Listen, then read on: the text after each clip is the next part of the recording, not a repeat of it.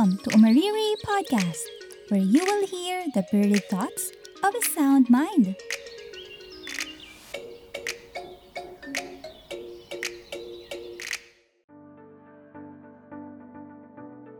Are you an extrovert or an introvert? Have you encountered these questions many times? Do you find it difficult to choose one? Or maybe you are not familiar with it at all? You may use the link on the show notes to help you determine if you're an extrovert or an introvert. This is my story on how I, an extrovert, learned to be an introvert. I'm sure this pandemic changed us and it made us discover ourselves more.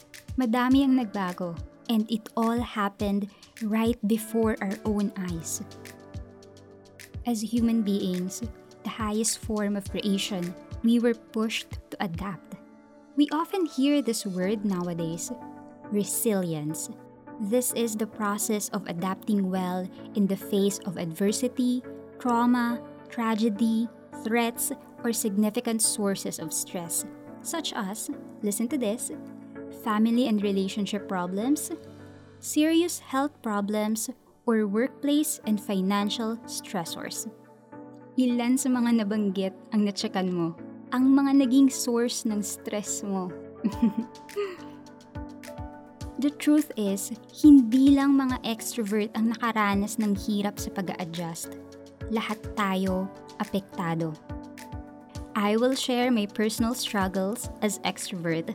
Baka makatulong din to sa'yo para mabawasan ang bigat na dinadala mo. Hopefully, by the end of this episode, madiscover mo din ang introvert side ng katauhan mo. Ang dami ko pang sinasabi eh. Simulan na natin ang kwentuhan. First kwento.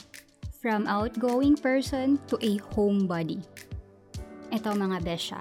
Just to give you context, so bata pa lang ako, um, palagi na akong nasa labas ng bahay, nakikipaglaro. Kapag bakasyon naman sa school, bumibisita kami sa mga kamag-anak namin all over the Philippines. Wow. well, nakwento ko naman na yan sa previous episode natin, yung episode 8. So, kasakasama ako ng mommy ko kung saan-saan. Tapos, nung nag-college naman ako, aalis ako ng 6 o'clock ng umaga sa bahay and madalas 11 o'clock ng gabi na ako nakaka-uwi. Minsan nga the following day pa. so, as in, literal na uuwi lang ako para matulog, kumain, maligo, at magpalit ng damit. Well, hindi naman ako pariwarang estudyante. Minsan, gumagawa ng project para sa school, pero 90% of the time ay dahil sa extracurricular activities ko. so, example, uh, theater club. So, meron dyan yung mga workshops, rehearsal, stage setup, and kung ano-ano pa. And then, next naman is yung uh, nasa student council ako. So, syempre, nandyan yung mga meetings para sa mga upcoming events. Tapos, lastly, as a graduating officer ng batch namin, Grabe, ang sakit sa ulo na maghanap ng budget-friendly supplier na hindi mako-compromise ang quality ng uh, photo op and yearbook. So yes, I'm not the nerdy type of student. So, I'm just a ordinary girl na palibot-libot sa campus ng Technological University of the Philippines, the GIG, And take note, hindi maliit ang campus namin. It's about 8.5 hectares lang naman. So, yeah. As a young professional, kahit everyday akong nagta-travel papasok sa trabaho at may kasama pang konting hiking, because, you know, kaway-kaway sa mga nag-work dyan sa McKinley Hill dito sa Tagig. Um, every month, uh, meron akong at least isang gala outside of Metro Manila yung 26 vacation leave namin per year sa company, gamit na gamit yun sa akin. Yes, merong uh, convertible to cash at the end of the year, pero minsan hindi ko yun na ma-max out eh. So talagang mas prefer kong gamitin yung vacation leave kesa i-convert yon sa cash. Tapos ayun, kapag ka naman weekend, nasa church, uh, attend ng service, trainings or seminars, and of course, to serve as a volunteer. So ayan mga besh, naikwento ko sa inyo yung buhay ko before. So for X number of years, halos hindi ako napirme sa loob ng bahay. And then, March 15, 2020, lockdown was announced. First month, masaya pa. Mm, bawi-bawi ng tulog. Second month, Netflix marathon. Third month, basa-basa ng mga libro. Hanggang sa unti-unting bumabagal ang paglipas ng bawat araw.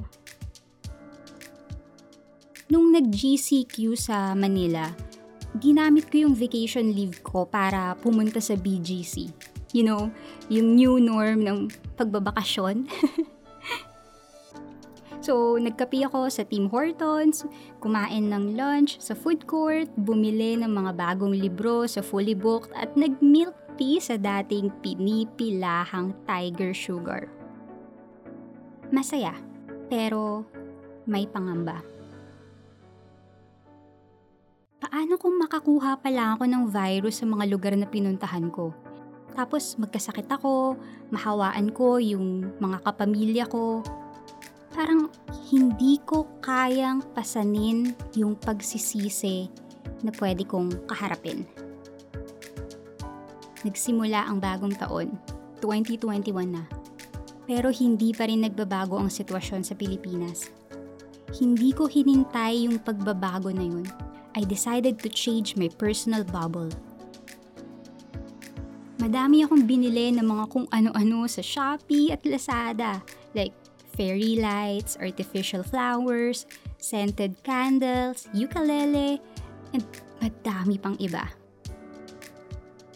Kapag namimiss ko yung ambience sa coffee shops, especially yung sa coffee project, no, inoon ko yung fairy lights and i-rearrange ko yung mga bulaklak So, parang isang portion ng kwarto or ng bahay is meron akong mala coffee shop na ambience.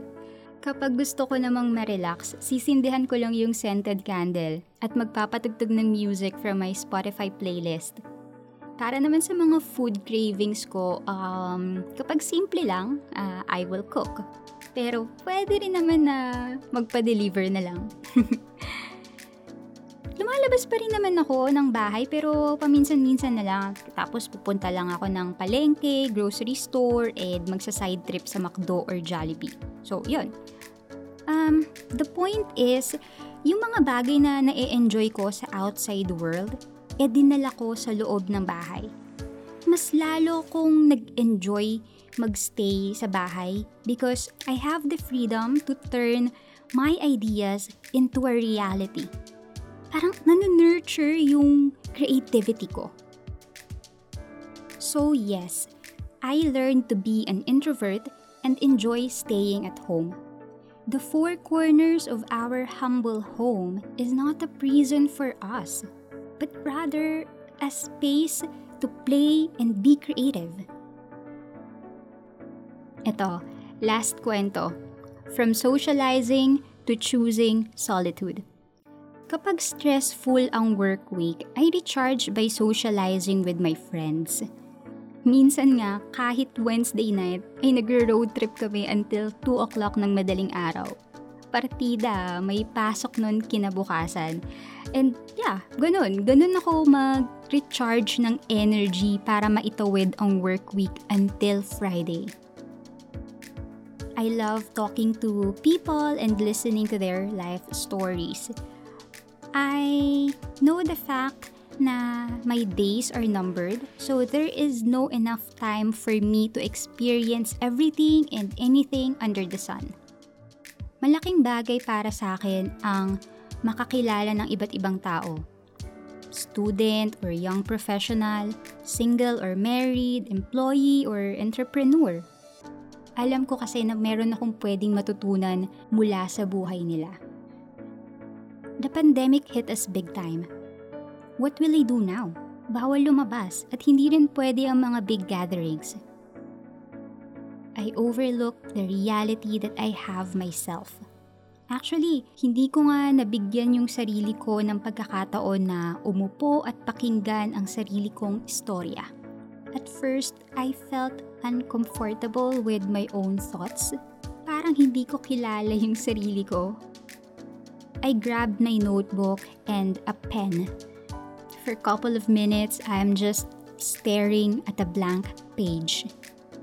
Hindi ko alam kung ano yung isusulat ko. Pero ang daming lumulutang-lutang sa isipan ko. So I closed my eyes and took some deep breaths. I wrote the first word and then it became a sentence. After 30 minutes, I have paragraphs in my notebook. Until now, October 2021, I frequently write my thoughts. Nakakatuwa nga kasi mapupuno ko na yung isang notebook. So hopefully by next year, bagong notebook ulit. Kapag gusto ko naman ng bagong point of view, I will open a book. Feeling ko kasi, para akong nakikipag-usap sa author ng libro. Alam mo yun, yung may part na you will agree to his or her opinion, and then minsan naman hindi. Tapos mapapaisip ka, um, para kang nakikipag-diskusyon sa author. I don't know, maybe it's just me. uh, I also read manga um, iba yung fascination ko sa storyline ng mga Japanese.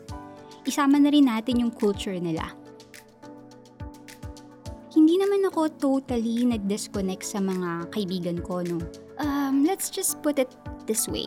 We are all trying to survive in this time of pandemic. As humans, we were pushed to adapt to the new normal. Uh, so, I don't just give up nights and weekends to random people.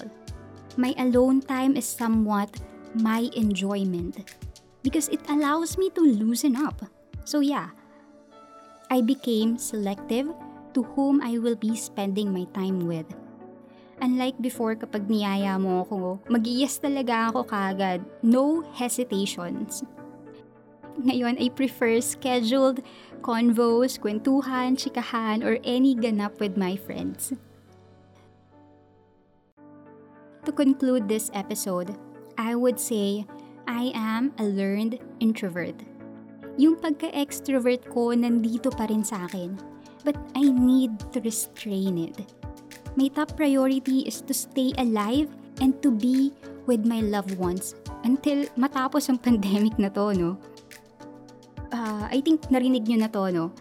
Each gising is a blessing. Pero gusto ko ding dagdagan yun ng each tulog is a great joy. Each gising is a blessing and each tulog is a great joy. Kapag safe na ulit mag-travel, ang mag-unwind sa mga coffee shops at ang big gatherings, I'm sure, lalabas ulit ang pagiging extrovert ko personality traits are not set in stones as we might think. We are human beings. We are capable of changing. Thank you for listening to this episode. You may also want to visit my other social media platforms like Facebook, Instagram, and TikTok. Links are on the description. Talk to you soon. Bye bye.